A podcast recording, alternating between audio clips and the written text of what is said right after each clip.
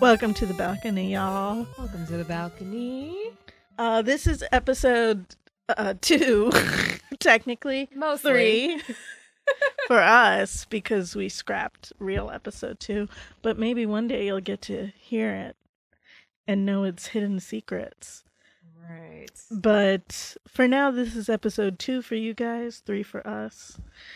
Joined again by my partner in crime, uh, Waldorf. Waldorf. A K A Joy. Over here, J N, J D Nori. D.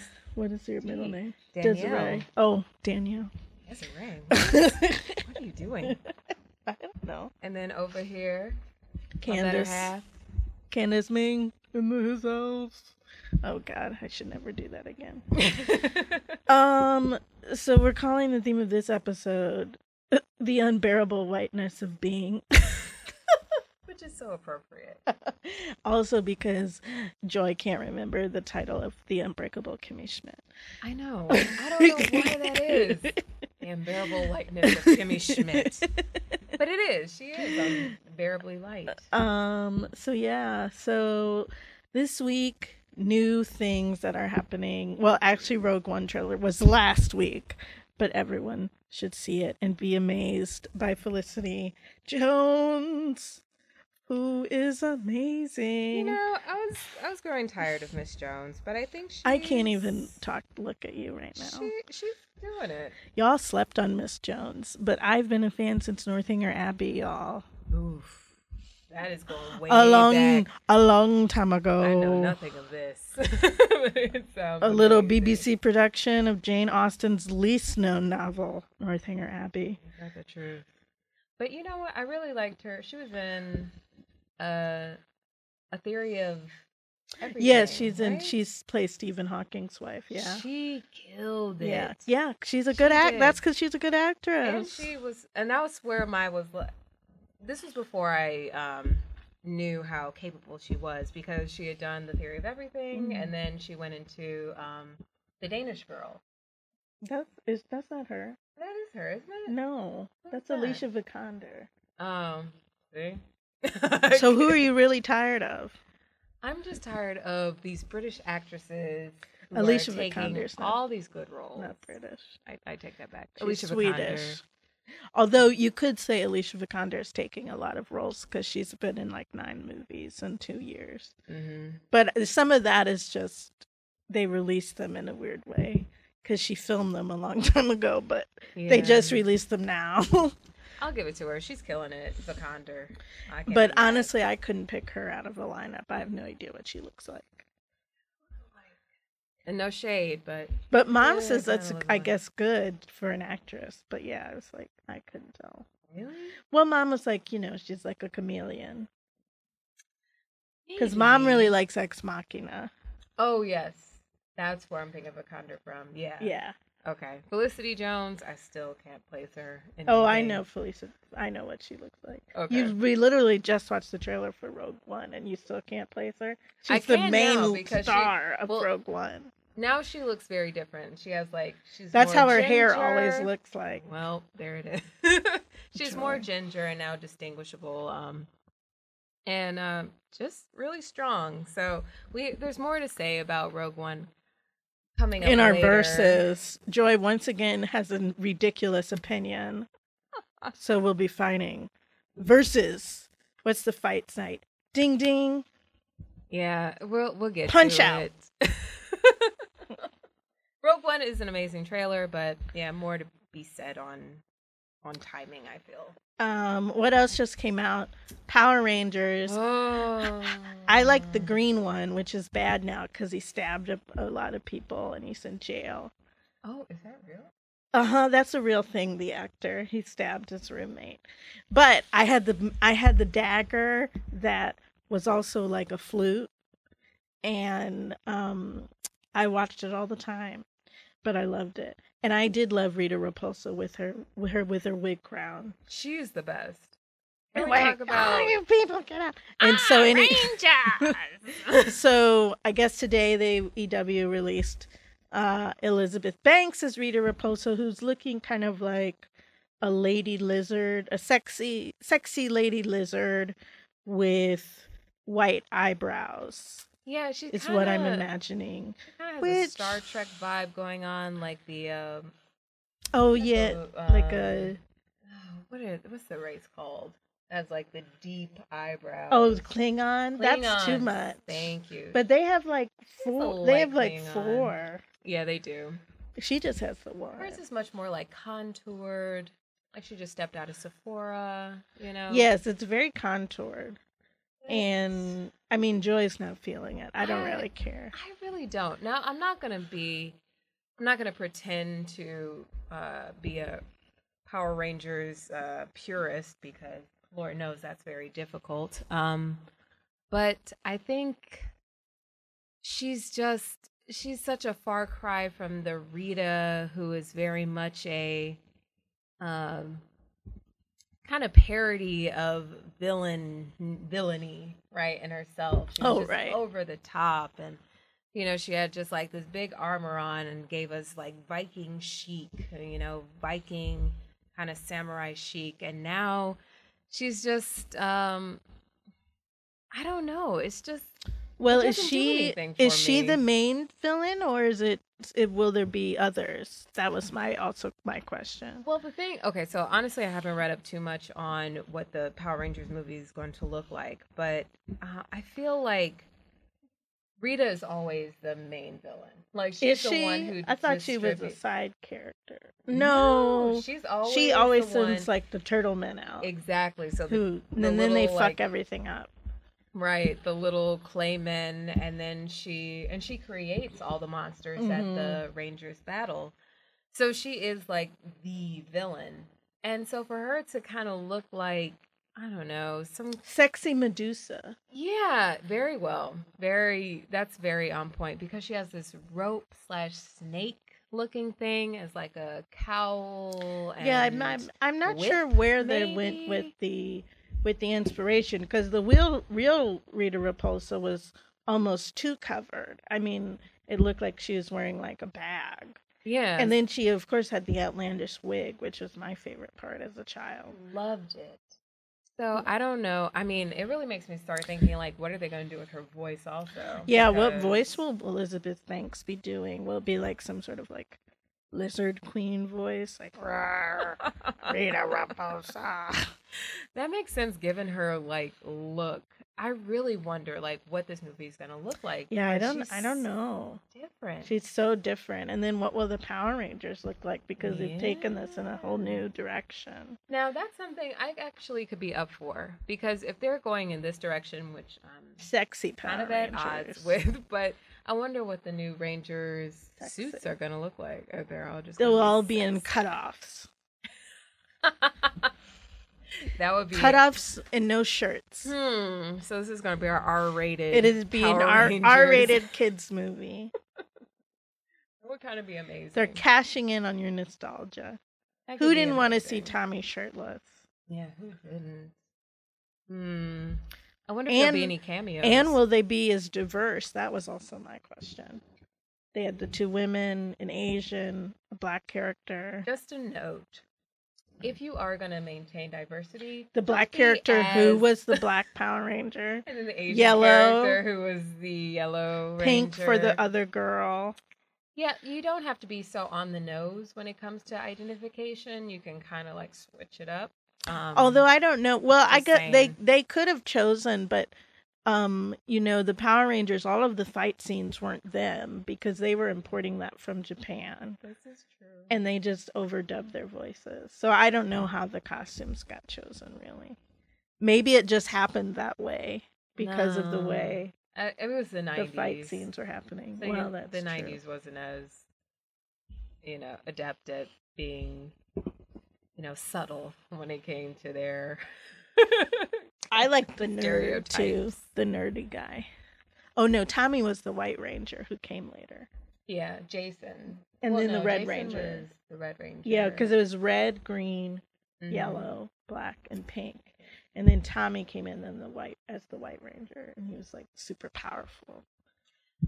But didn't he was the Green Ranger that became the White Ranger? I thought the Green Ranger was that nerdy guy. No. Oh, Blue Ranger. Oh, he was blue. That's, That's who we're forgetting. Right. Okay. I were forgetting a color. Yeah, for Power Rangers, I don't know. Rita Repulsa is the only villain I remember. And then Hologram Man. I wonder who that will be. Oh, who, um, true. Who told them? What was that? What was his name? I want to say Jor-El, but that's Superman. Superman. It was like a bow. Oh, whatever. I'm sure we'll come to it or get angry responses about why we don't know this. So please. Well, Power Rangers, I mean, people have this like love, and I loved it too, but like, I mean, Power Rangers was such a like, you know, now it was such a show that was like so hastily cobbled together that mm. I don't feel like people should have this like sacrosanct relationship to it, because it was just like stealing Japanese content and then repackaging it. I mean, that's all we do when it comes to action like, anyway. Like, so. like, it's not like the or only the only parts that were original were just like the dialogue parts with the five people, the five American kids. Like every could every get out. Yeah, they could barely get that out, and like maybe some of the villain stuff, but even that was like redubbed. So it was just like like you know people like. crying over them redoing Power Rangers. It's like, okay, you know what, chill out. Like, we stole this from Japan. Yeah, you can't be too upset you about need to, canon You need to sit whatever. down. Please, let it be. Um. Okay, last item, the Doctor Strange trailer, which Joy made me watch. So in keeping with, like, let's see what Marvel is going to do that's a little more original, because, and only because, like, everybody has been saying, um, Doctor Strange is rooted in... Um, mysticism and magic, the occult the occult and even though that's something that's kind of been touched on in other Marvel, uh like with the Avengers, and you have Loki, and you know, different portals to different dimensions. I mean, like, Thor's world is still very it, it's very mythological, and so it has that magical aspect, but it isn't really used in the same way that Doctor Strange is going to be used in. um so Yeah, Candace watching the trailer, rolling her eyes the entire time, and kind of being intrigued by, you know, it the looks look really cool. It. it does. It does look very cool, but I don't know. Really, honestly, I don't know too much about Doctor Strange. Um, I think it's it. He sounds like a very interesting character, and personally, I I kind of dig Benedict. Would I have cast him in this? Not necessarily. And I will say, I'll preface this by saying that I'm not a huge Doctor Strange fan. I haven't really read a lot of his series. Um, but my big issue with Doctor Strange is that he's not white. Mm. He's never been drawn, or at least my image of him is that he's not white. And and I don't like the casting of Benedict Cumberbatch. And when I watched the trailer, I also didn't like the casting of Tilda Swinton as, like, the the ancient one with her bald head, like, in this monk's That's going to lead us straight into like, our center stage portion of this. I was just like, why must you do that? Um, yeah. The casting is very interesting. Yeah, in so Hollywood. That's why this episode is called The Unbearable Whiteness of Being, because we're just going to talk about the whitewashing of Asian characters and other P O C characters. And so Doctor Strange, I think, really does this a lot with Tilda Swinton and Benedict Cumberbatch. I mean, they couldn't find... Of course you could find an Asian person to do that, but you chose Tilda Swinton. And I love Tilda Swinton. Let's not get that Everybody twisted. Does. I do amazing. love her. But I think that they've just messed this up, because it's just like, I mean, it just kind of looks offensive. Like, you're in this kind of Chinese monastery. She's dressed in like traditional monk's robes, and she's bald. And mm-hmm. she's obviously not Asian. And it looks, looks I mean, so it looks weird. so weird and it and it's offensive. And and then and then Benedict Cumberbatch is there like, teach me, a white person. And it's kind of like, again, the notion that white people came up with everything yeah. powerful yeah. or mystical in the universe, when that is just not true and has never been true. So, and and watching the trailer, I was more interested in Chiwetel's character like wandering samurai yeah. man. What was he doing? Really random. Like uh, just like what what is his role? Like can't we follow him? I was very much less interested in white man's struggle of adversity because it's just like every movie is about that. Hey, I'm this great surgeon. Oh no, I got beat up and now I'm sad and I have to find something else, which is what the Doctor Strange is about. Mm-hmm. And I'm not saying it would be different with I mean, if it, it at least if it had been a P O C character, it would have changed the narrative slightly because you so rarely see a person of color dealing with that. You so rarely see a person of color being respected as a top surgeon mm-hmm. and then losing it all. It's always white people. And it's just, I mean, it's just, we're just saturated with this kind of like, Per- person lose white man white guy losing it all and then gaining it back in some other way. Yeah. So I mean, I probably still see it because the visuals did look pretty cool. It looks really awesome. It like that kaleidoscope. Really cool. Yeah. Uh, it looks really kind of cool. Inversion of the city. Yeah. And stuff like yeah. that. New dimension opening and up. I'll be interested awesome. to see also how this will tie into the other Marvel Cinematic Universe as a whole. Yes. Because what Doctor Strange does is very different from what um, Iron Man and Spider-Man do. He exists on like another plane, you know. Totally. He, yeah, it's... I have to admit, like, looking at the trailer, it does make me want to go to that storyline and read up on it because... And so that this is his origin story. Yeah.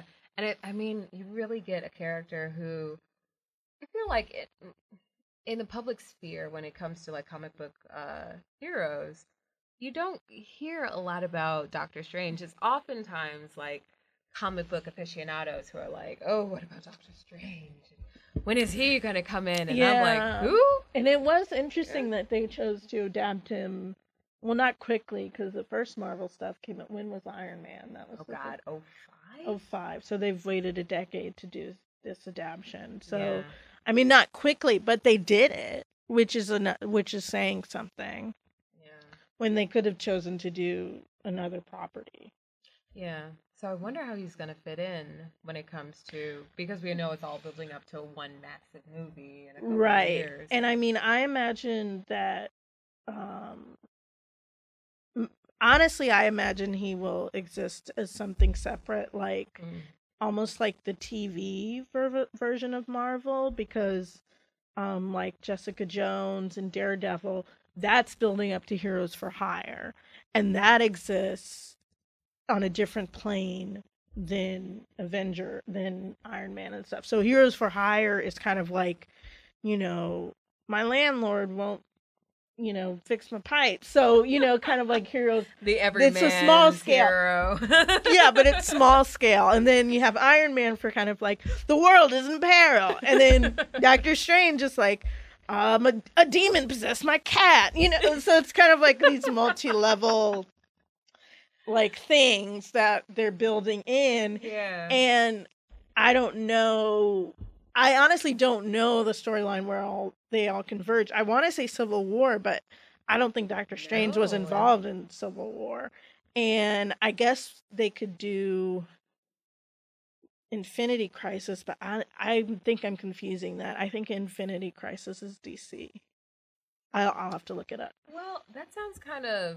I mean, I'm by no means an expert, but the Infinity War is definitely Marvel because you oh, have yeah, the Infinity Stone. So, yeah, so I think it Guardians. may be building up to the Infinity War. Yes, where they bring in the Guardians of the Galaxy. So I do think that is what it's building toward. But in the meantime, everyone exists on this kind of three-tiered plane yeah, for sure. of being.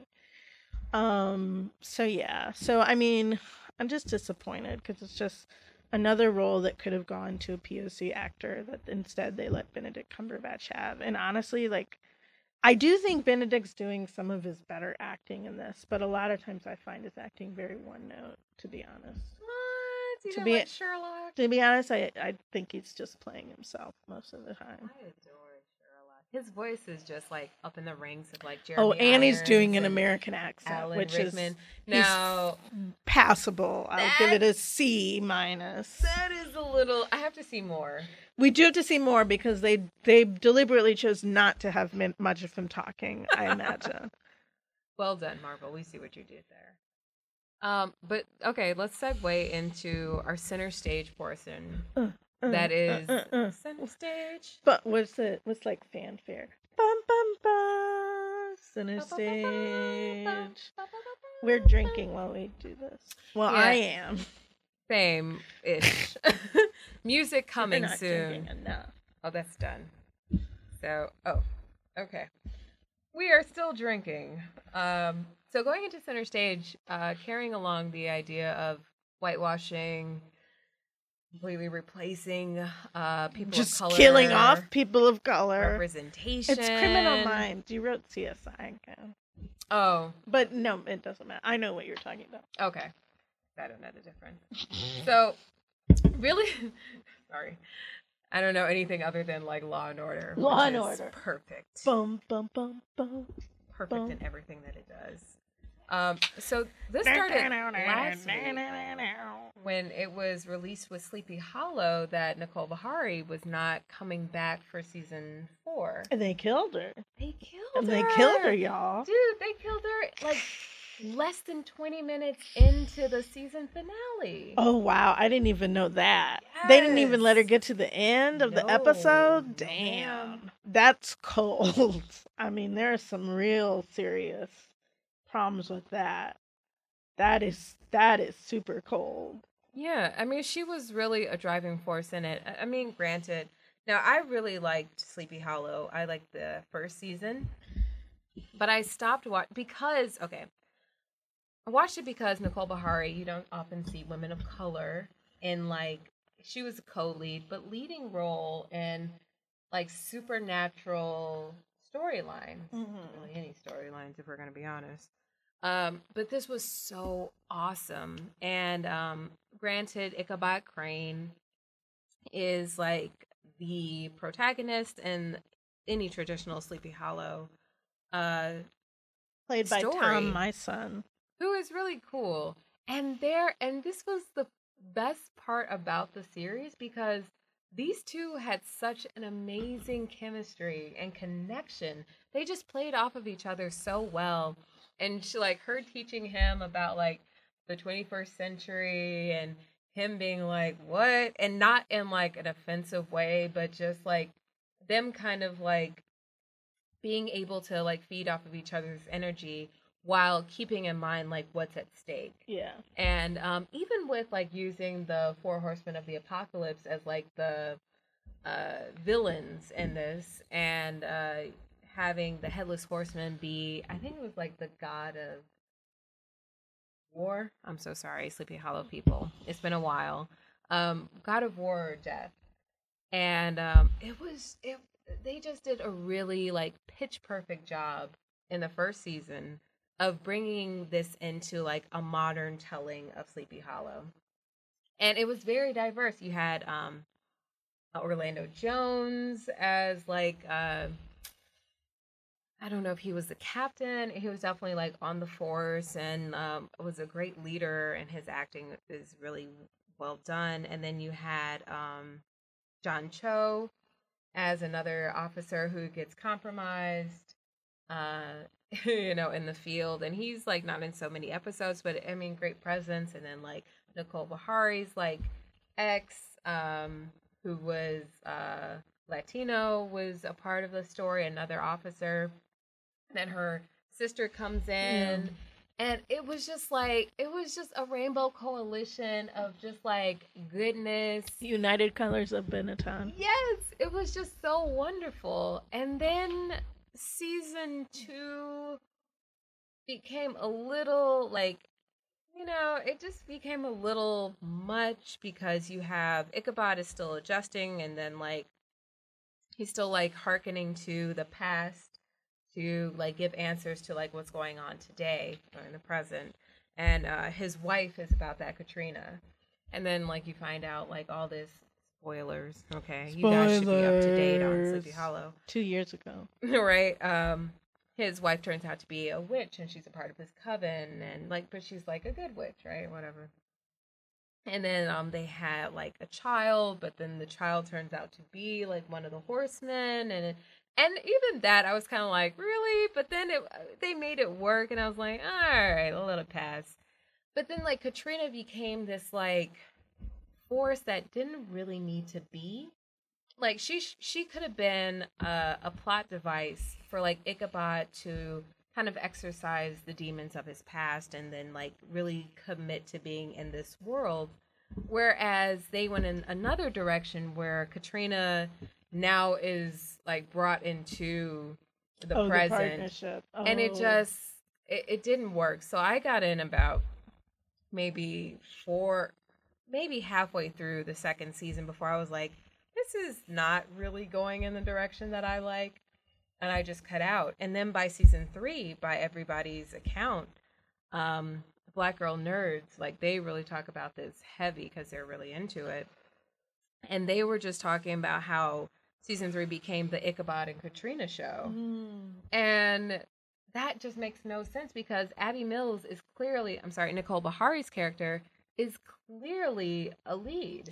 Right. So to like kind of cast her off to like, second, third tier, right? It makes no sense because really when you come in, the story is about her and her sister being witnesses mm, to the apocalypse. The apocalypse. Oh. And then like Ichabod kind of comes in and it's like he gives like some clarity as to what's going on, and then he brings in like the supernatural aspect because he has like, he knows about these things, and then they kind of, and her sister does too, but her sister's like in a mental mm. institution.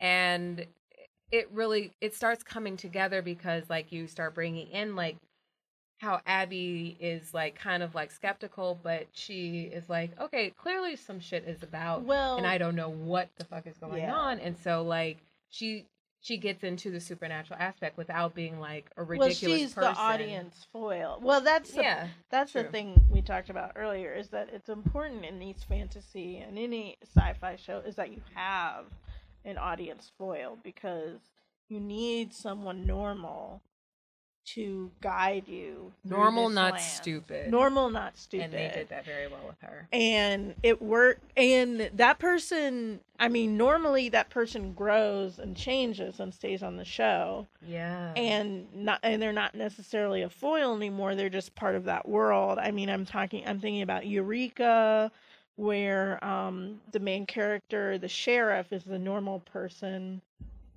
Um, and he runs the town run by, you know, scientists who, and all the experiments go wrong, and he's the normal person who's like, okay, well, what's going on?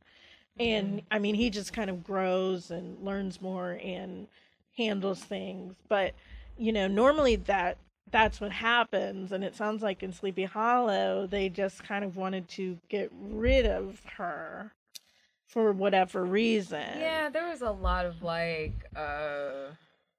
And I imagine scene. That it will come it out that Nicole Beharie is difficult yes. to work with. People already say I did that, that in quotes. People already taking up for her when it comes to that because Be- she she really wasn't, but she knew what this because deal anytime was. Anytime Black women um, stand up for themselves, and you know, and I imagine Nicole Beharie after a, a pretty critically acclaimed season.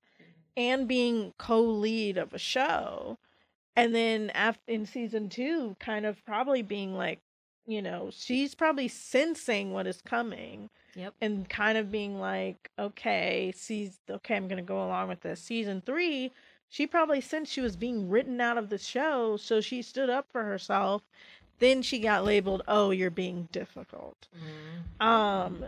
And she became an angry Black woman because that's what happens. That's what happened with Melissa Harris Perry. That's what happened with oh. any Black woman who stands up. And shout herself. Out to Melissa Harris Perry for getting uh, the editor at large position with L dot com. Whoa. Kudos. Come on, mama.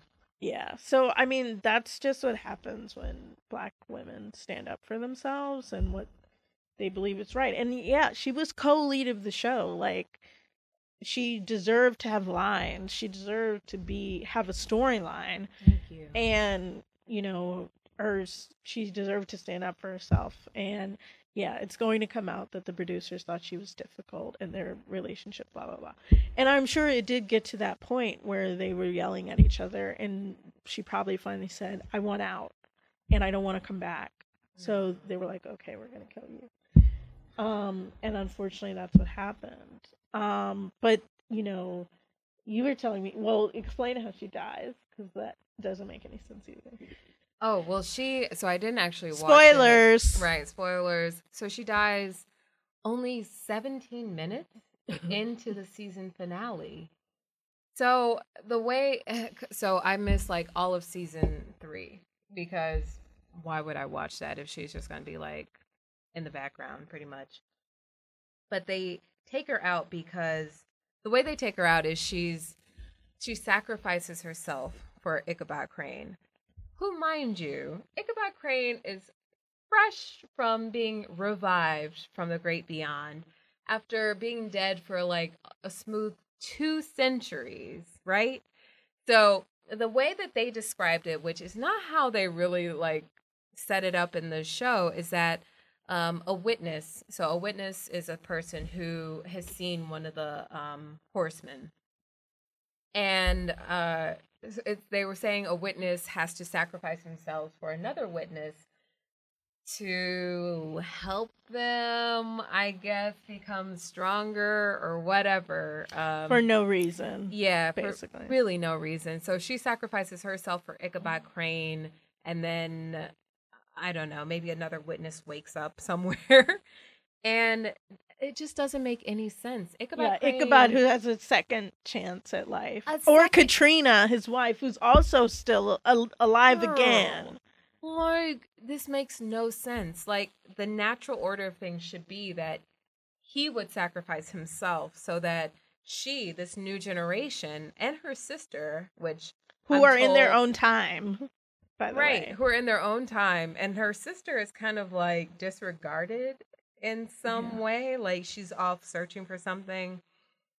But again, it's kind of like set up where we really don't think she's going to return from wherever she's mm. gone off to. Mm. Anyway, um, but you have these women in this century who have an, a fresh take on life and like how to deal with these um, supernatural entities, and you and you kill them off.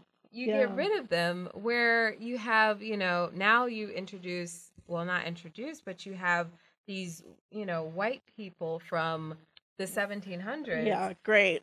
Come back, come back and more take white people. This mantle, just what this, just what this century needed. Right, take up this mantle of um, being the heroes in a story that isn't theirs necessarily. Yeah. It really isn't. It's set, so much of it is set up to tell this sister's story. Yeah. And you just do away with it because, I don't know, because yeah. you didn't want to give Because you didn't want to give Nicole Beharie the just due that she was, that she yeah. earned. And I, and I, we don't know what go, went on behind the scenes. I, I don't, I don't know. It seems very strange to me. Cause yeah, mm. now that you mention it, now that Nicole's left, You you've bas- you not only they not only got rid of one character, they've gotten rid of two, because if Nicole's gone, why does her sister need to be on it? Yeah. So now two black actresses really have lost a steady gig. Yeah, and I mean, I don't know who else is coming in. It they were saying, like, I know, like, their father has come back into the picture, mm. and it was thought, like, you know, their parents were lost a long time ago. Um, so it sounds like they're just like trying to throw other characters into the mix, maybe to make up for uh, a lack of diversity, or probably more than likely just to make up for like a really bogus storyline that they don't know what to do with. Um, yeah, and so. I was I was reading an article about this, and I think it it's um, it doesn't do T V any credit, because T V shows run, you know, without any end point. Yeah. And it doesn't give the writers. It's not very good for the writers, because they're doing these shows and they don't know how long it will go on. I think everybody should take up the idea of Community. Six seasons and a movie. Yeah. Some some of y'all don't have to do a movie when it comes to this series. Or but, six seasons. Or six seasons. But definitely, like, find Definitely a nice... find a point, like, three or four seasons yeah. that you write. Um, uh, Breaking Bad did very well in that. You yeah. have your five, you work within I mean, cause, that framework. So obviously it's possible it. yeah. to do it. And so... The Wire, too. Yeah, The Wire did it. Did. I mean, so I think it is possible to do it. I just don't think some writers put that much thought into it. And honestly, I don't see the thought process in writing out your lead character. I don't I don't I don't understand that. I don't I don't I'm not I, I mean, I don't know how I don't care how difficult she was to work with. Like, that makes no sense to me. No. And I'm Did that their chemistry? Mm-hmm. I mean, I haven't even watched the show, and I've seen their chemistry, and I was like, that makes no sense to me to write out your lead character for this some other person. And I mean, you could tell even in promos, like they were like, having yeah, that's so what I was watching. Fun. Even pro like promos, that's what I was watching. They were having so much fun. So together. That does not make any. I like none of that makes sense to me. So. So yeah, I mean, boo Sleepy Hollow. Boo Sleepy Hollow. Thumbs down. And all these. Shows the one hundred films, just did those yeah that are doing this whitewashing bit. Candace was talking about the one hundred and um Criminal Minds. Well, Criminal Minds actually shows you how to um not kill P O C characters. Criminal Minds is the exception. I mean, it doesn't have a great track record in regards to women, um and actually I just read that Castle is doing a similar thing, but um which Castle. I'll talk about but briefly but so Shamar Moore, who plays Derek Morgan on Criminal Minds, just left the show after ten seasons, and they didn't kill off his character, and he he's what, what? I know you're all thinking, oh my god, how? But they like had a very elaborate storyline of how he got to the point of leaving the um the the unit he's in, because it's a unit that kind of tracks serial killers, and they had a very like three or four episode storyline of, you know, he mar- gets married, you know, he finds out his girlfriend's pregnant and they get married, and he um he gets kidnapped and tortured, and all of that makes him rethink um his career, especially because his dad died when he was young. So, I mean, it just made sense. Like, it was sad to see him leave, but considering everything that had happened over the last, like, five or six episodes, it you you it made sense. And, you know, he could come back in later seasons for, like, guest spots. So, you know, he's not dead. Mm-hmm. So, like, you know, I mean, it's, yeah, it's sad to see him go, but, I mean, I think Criminal Minds does that. They have not killed a person leaving, except Gideon, but they killed him much much later. Gideon is he pl- Mandy Patinkin Patinkin oh, love. um he just like he left the show, and they just said he left, but they killed him like six seasons later. Oh, okay. In an unrelated, like, he was killed by a serial killer, but it was just like mm. a plot, you know. Just, I think they just wanted that plot point, because they were very sure that Mandy Patinkin was never going to reprise his role. Um, oh, Mandy. But, you know, other other people, like, and then the next episode, they had another agent who had left the show come back, because I think they knew Criminal Minds fans would need, like, mm-hmm. a boost. Um, but the show's not great to women, because when it when their budget were cut, they cut the women agents and then brought them back. And Castle is doing that right now. Castle has just cut the Stana Katic, the main person who Ca- Castle is married to right now. What? And who is was his entree into the police department. So I'm not quite sure what they're thinking. Like, I don't really understand uh, how Castle's going to investigate crimes without That's really bizarre. Kate Beckett, his wife. um so i'm so not I, I don't know, you know, my feeling would have been to just cancel the show if you know if you can't get one of the two lead if you can't afford to bring one of your two leads back, then, you know, maybe it's time to rethink bringing the show back. Yeah. Wow. It's been on for eight seasons. Kate and Beckett are, you know, Cass and Beckett are together. Like, you know, maybe it's time to let it die. But, like, you know, what what are they going to do? Are they going to, like, I I just don't know. Like, all the cast is being, like, at Stana Katic, we're going to miss you. And I'm just like. Oh, God. See, the thing is, and I grant, I'll grant you this. I but understand. Nathan Fillion was approached. Of course he gets to of be on. Of course. And I feel like, as a network, I know it's about making money and maybe even keeping your writers and everybody employed, but it cannot be at the sacrifice of the story. Well, and it's her and Tamela Palmer, the other, the morgue uh, M D. Tamela Palmer, she sounds familiar. The coroner, okay. And who's a black woman. Mm. And Kate's best friend. I see her face. So they've been, both been cut from the series. I don't understand for that. For pretty much budgetary reasons. Uh, come on, guys. So it's just like, and you're like, I, I I honestly don't understand how this show will go on because it makes no sense. You've literally cut out Castle's wife, and I guess you could kill her or say she's on some weird assignment, but it's not going to be the same because the whole point of this series is they're like, back and forth, like with Sleepy Hollow. Mm-hmm. Like, that's the whole point of the series, basically. Ridiculousness.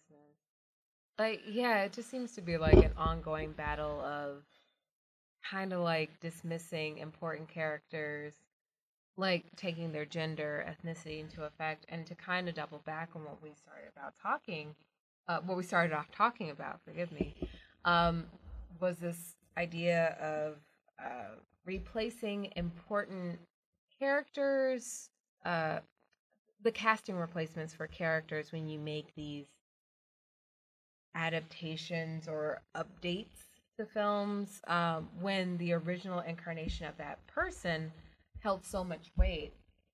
So going back um, to to whitewashing and um, really Ghost in the Shell is what it has been at the forefront of this conversation recently, because you have, we all know by now, Scarlett Johansson is going to play Major, right? Which I hate.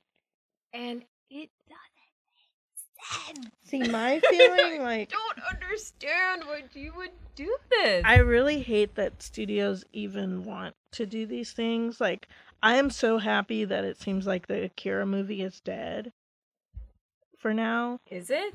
I think so. Leave it. Leave it where it rests. Because it's just been, like, you will impossible. Never be able to make this a quality, like, just live like, action film.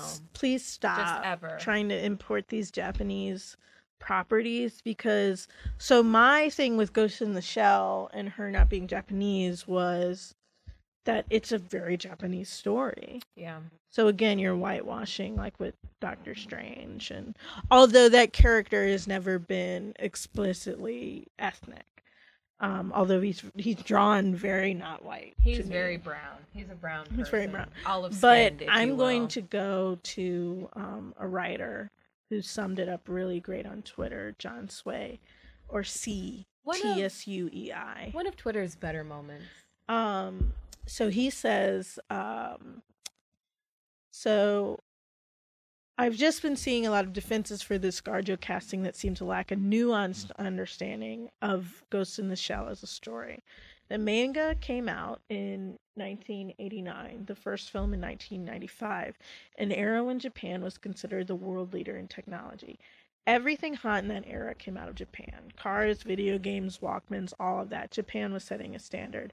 This is a country, excuse me, that went from poised to conquer the Pacific to forcibly disarmed. They poured their resources into their economy. And as a country that was unable to defend themselves, but was a world leader in tech, it created a relationship to tech that is unique. Ghost in the Shell plays off of all these themes. It is inherently a Japanese story, not a universal one. The casting is not only the erasure of Asian faces, but a removal of the story from its coarse themes.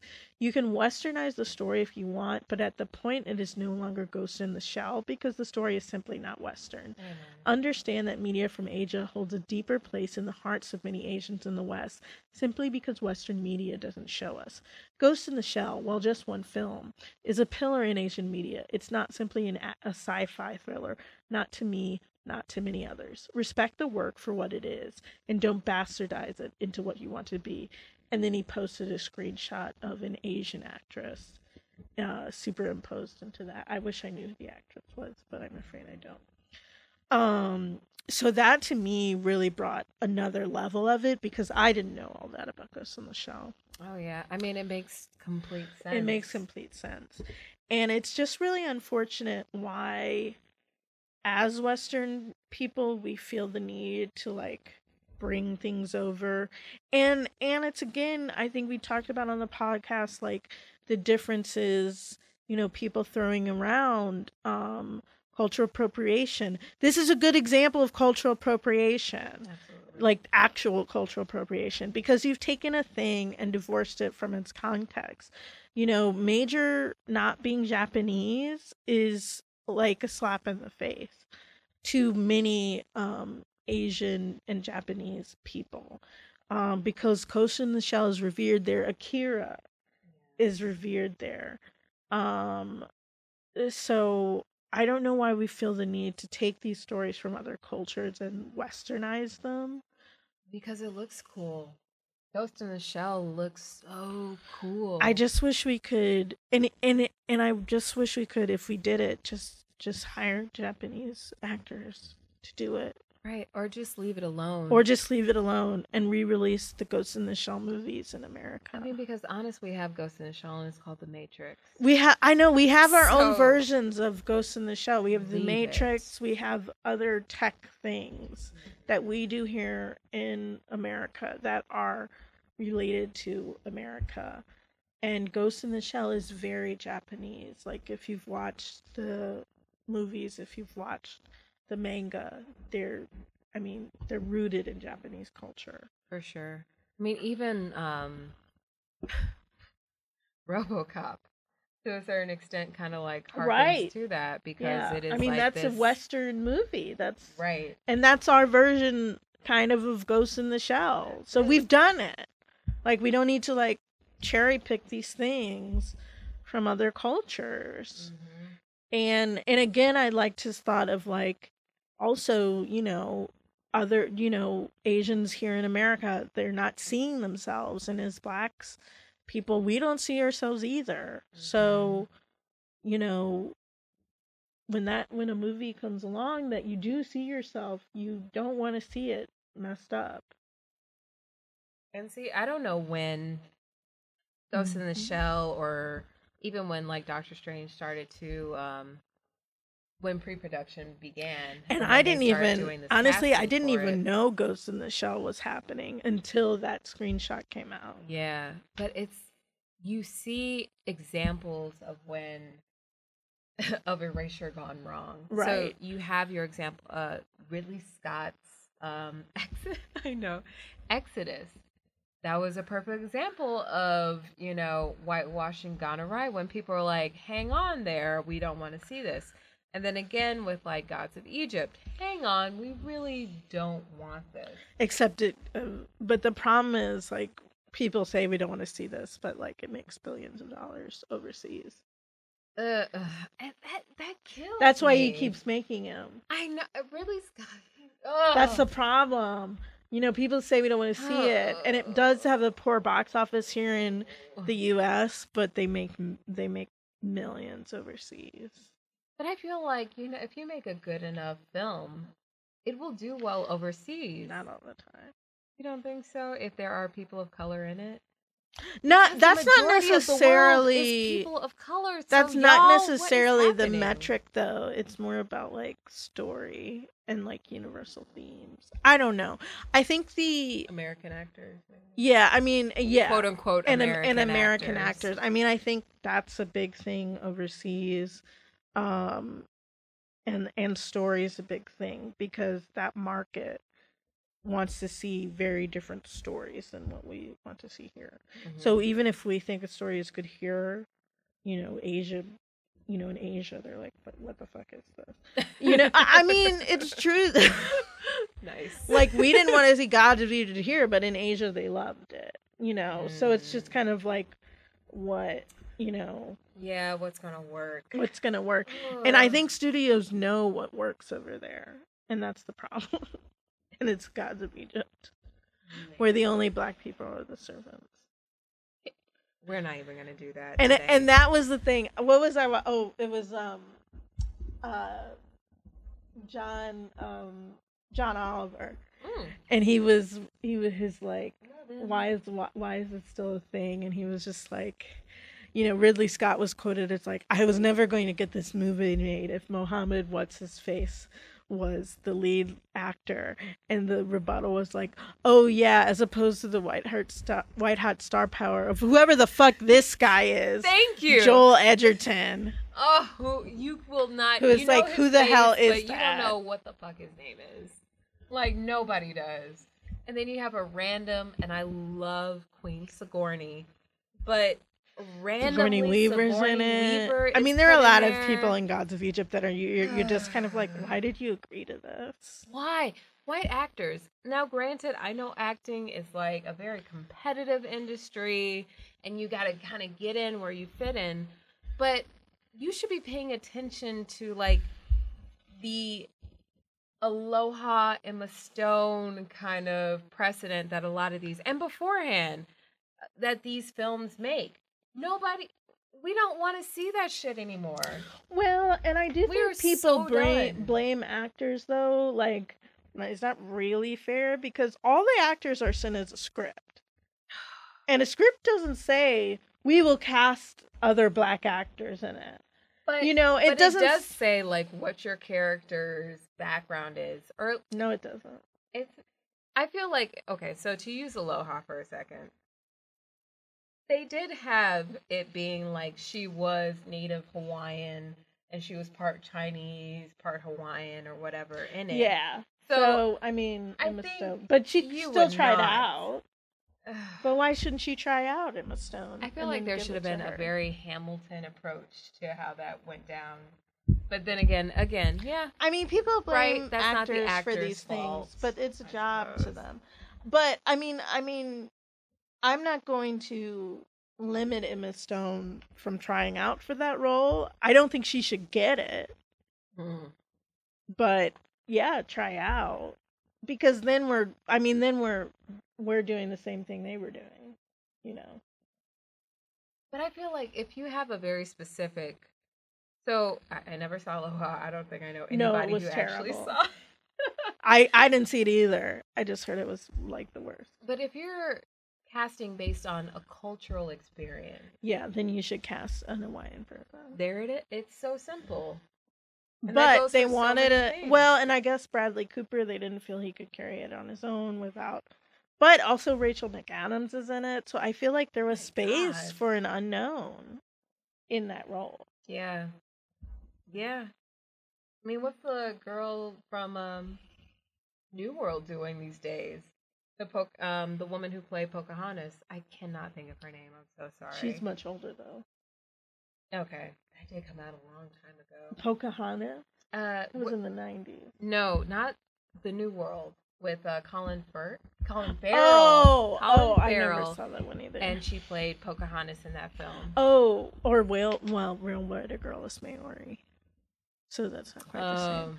Okay. Um, oh, a bit different. I mean, well, it's di- it's very different. Yeah, don't say a bit. Well, it's yeah, that's they're offensive. completely they're completely different continents, cultures. There's a lot separating them. Not you know, um, know but yeah, I mean, you should blame Cameron Crowe and the casting director for being like, oh yes, Emma Stone can convincingly play a quarter Hawaiian person. No, she can't. You idiot. She looks. It's not nothing. Emma Stone's fault. Nothing of this. Blonde hair, poor girl, blonde hair, blue-eyed. No one sh- no one could have thought that she could play that. Should have thought that, I mean. But it's not her fault they gave her the job.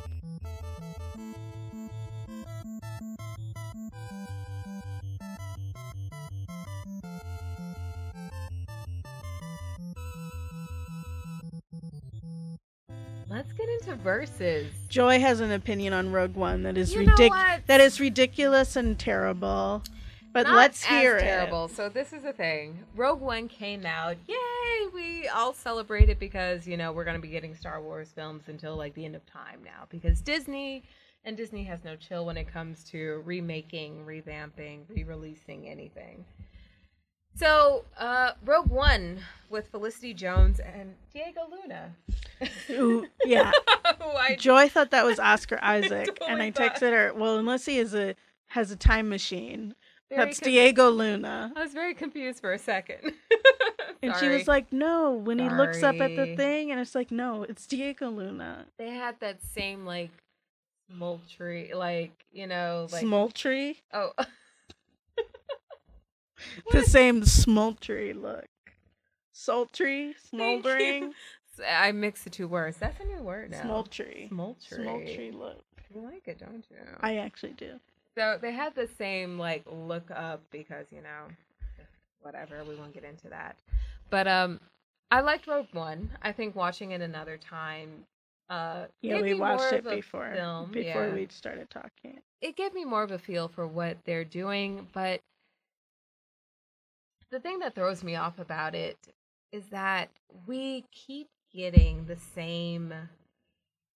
And Candace is shaking her head. Okay, bear with.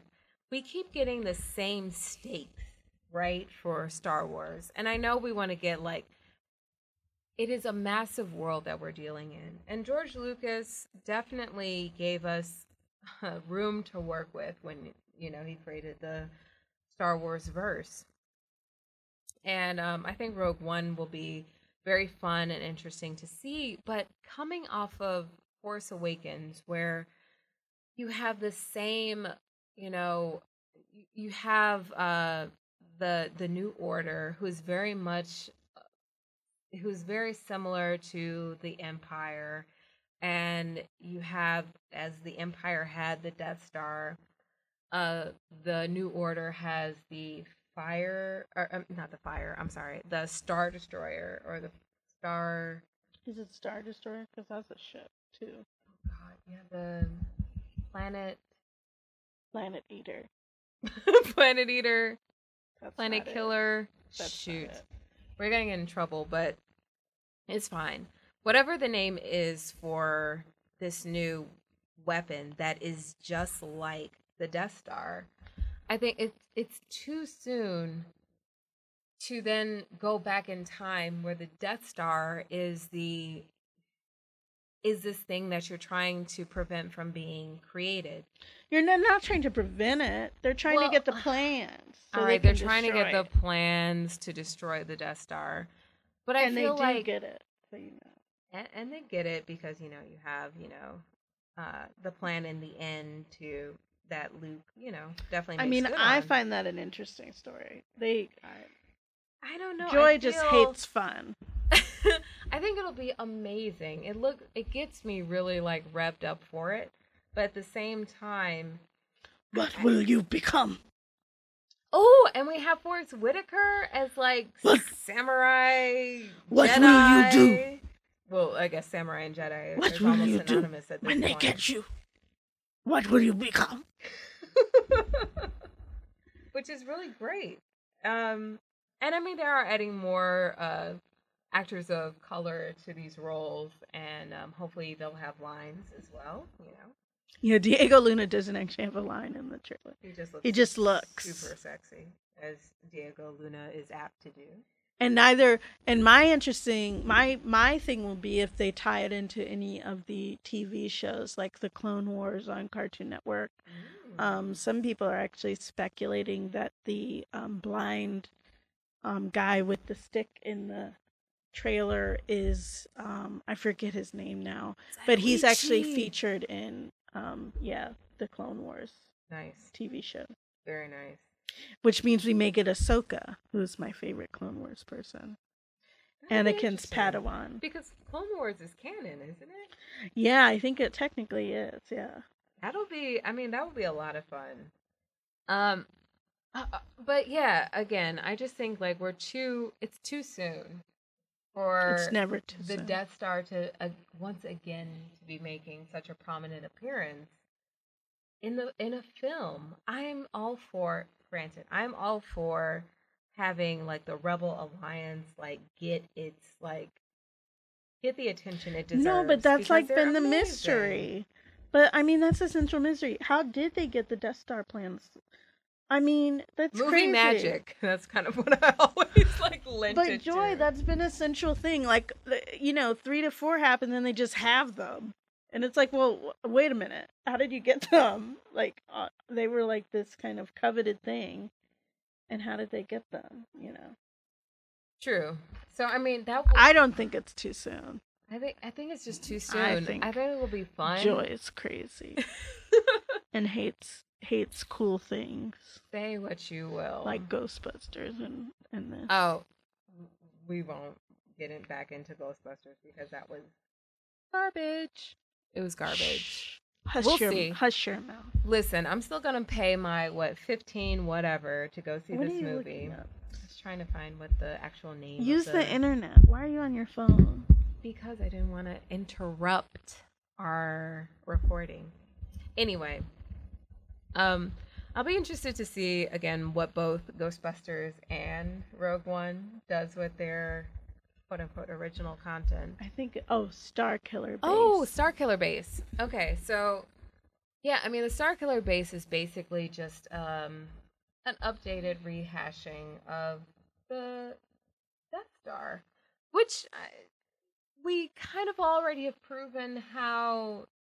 easy the Death Star is to take down, and once again, how easy the Star Killer Base was to well, take down. Well, it was a down. base.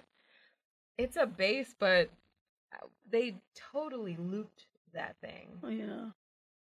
So it wasn't. It wasn't like, oh, this is so much more uh, indestructible than the Death Star. I mean, well, they basically. Did exactly what they did. They that were, ties into all they said was like this great oh, fan theory I heard. Huge. Let me see what this. What is this fan theory? I told it to you already. Do you want to hear another thing? Yeah. Spoilers. So this Australian girl took her dad to see it, and afterward in the car, the dad was like, you know, um, he was like, well, Kylo Ren, he doesn't want to be a Sith. Okay. This is a thing because to kill Snoke, just like Luke and Vader killed the Emperor, you need a Jedi and a Sith Lord. So Kylo becomes a Sith Lord and he's waiting for the Jedi. And he actually doesn't want to be a Sith Lord. So his actions kind of match up with that through the film. And I think it's true, which is why Poe was able to exploit this quote unquote flaw. In the system. You know what? That's exactly the same as the original Death Star, which Kylo would have known because he's been spoiler, spoiler, spoilers, because he's been solo. Because he's a total fanboy. Because he's planet. a fanboy for the Imper- Imper- Imperial Army. So yeah, I mean, okay, so this we will agree on, at least this far into like what Rogue One. Well, it, it in so much as what the Star Wars. Franchise is going to produce, because that makes sense, because you do see everyone like yells about Kylo Ren being this like emo, like sad, like why is he so on the fence about what he's doing, and why did it take him so long to kill Han? Because he didn't want to. Because he didn't want to. Now, but he had to to become a true Sith Lord. So we will see, indeed, if they make good on this. I'm waggling my eyebrows. Please do this right. I think that dad is right. I hope he is, because, I mean, again, as the franchise continues, we're getting different directors with every But J J. Abrams still and has so, oversight on the plot, though, doesn't he? I actually don't actually know. Me neither. Um, I hope I. I mean, the story has to continue in a right. way that makes sense. Well, to so summarize this, Joy is always wrong, and I've won this versus as usual. Lies, because we always know it's true. It's a little too soon to be doing no. this incarnation. Rogue One but is the maybe best. Rogue One will come out with Joy doesn't know more, what she's talking about. That's a little more usual.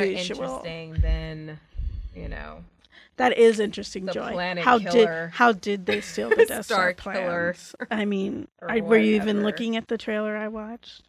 It's amazing. We'll see what happens. Oh my God. So we're winding down. You're incredible. I can't um, believe you. You and... hate fun. Oh my God, I'm all about fun. Well, that's it. Episode three. Um, yeah. The balcony. I watched Unbreakable Kimmy Schmidt. Ooh. Too. It was great. It's uh, not all of it, but it's great so far. It's pretty funny. I finished it oh, you today, did? actually, this morning. I'm just going to lie here and be a bitch. Titus just nails it. I love Titus and Mikey. Yes. Their relationship is so adorable. Relationship goals. Hashtag. You have to do that before. Yeah, you all know what I'm saying. Hashtag relationship goals. Titus and Mikey. Um, Make it out of thing. Murasakito. All right, Morisaki would not. Murasaki is my favorite. I think we got the mics figured out. Yeah, we'll stay on top of delivering awesome content on time and relevantly, if that is even so. We're word. Not, you know, talking about the Super Bowl in, in April, which is like our last podcast. No doubt. Thanks for staying with us, and we'll see you late. Bye.